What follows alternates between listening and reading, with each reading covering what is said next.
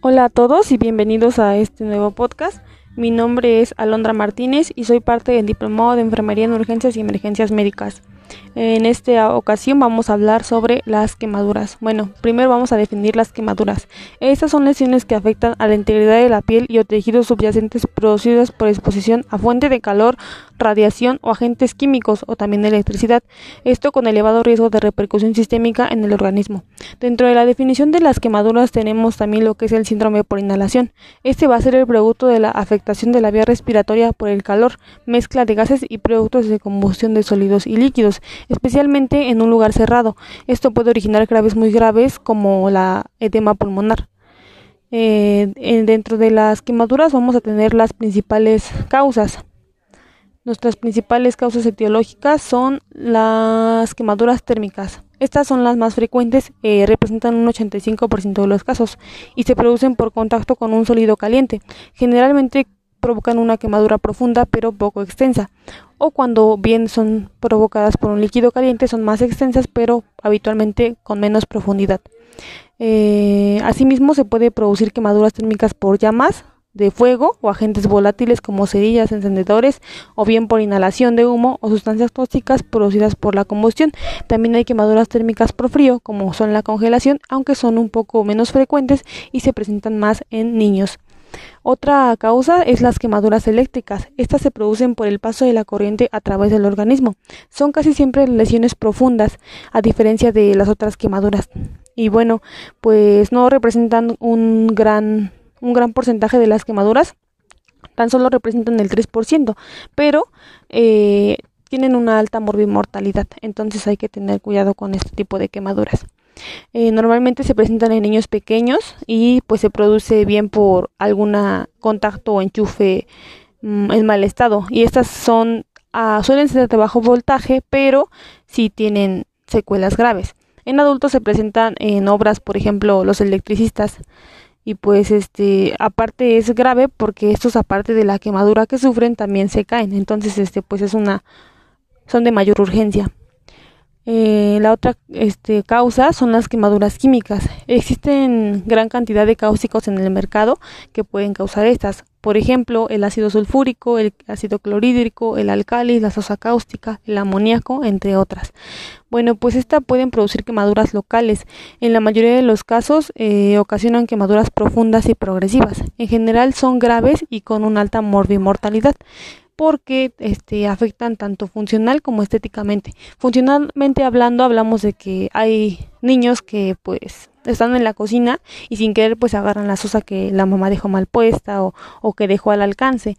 Entonces pues estos se ingieren y pues obviamente lo que se afecta sería el tracto digestivo.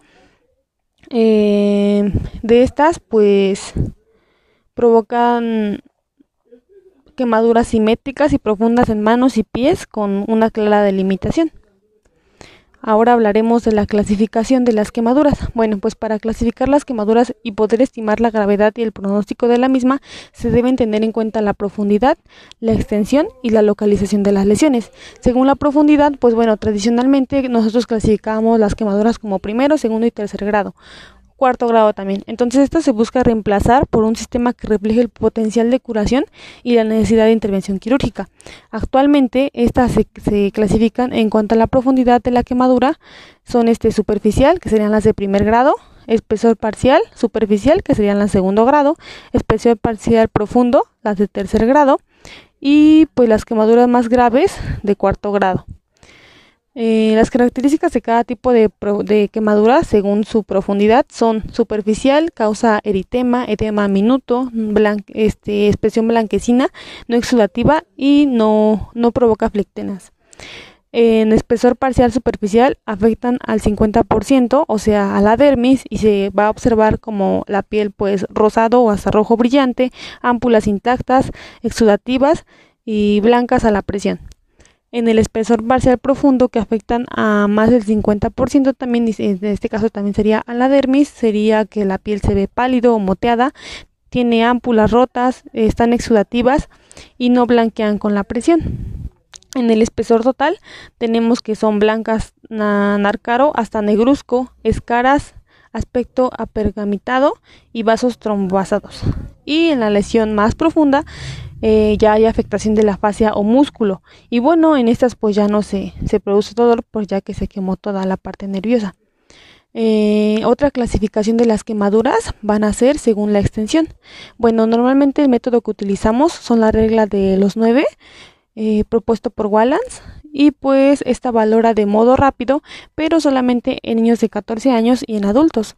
En la regla de los 9 tenemos que la cabeza y cuello representan un 9%, el tronco el 18%, la espalda 18%, las extremidades superiores 9%, las extremidades inferiores 18% y el área genital 1%. Es importante destacar que en extremidades superiores e inferiores hay que multiplicar el porcentaje por 2 en caso de que pues sea el caso.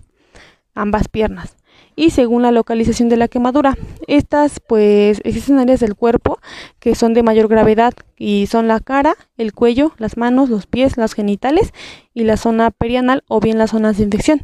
Estas ya que tienen gran movilidad y que aunque no son de compromiso vital se, consideran de suma gravedad ya sea por mayor riesgo de secuelas funcionales y pues también estéticas. De mi parte sería todo, espero que este podcast este, les ayude y gracias.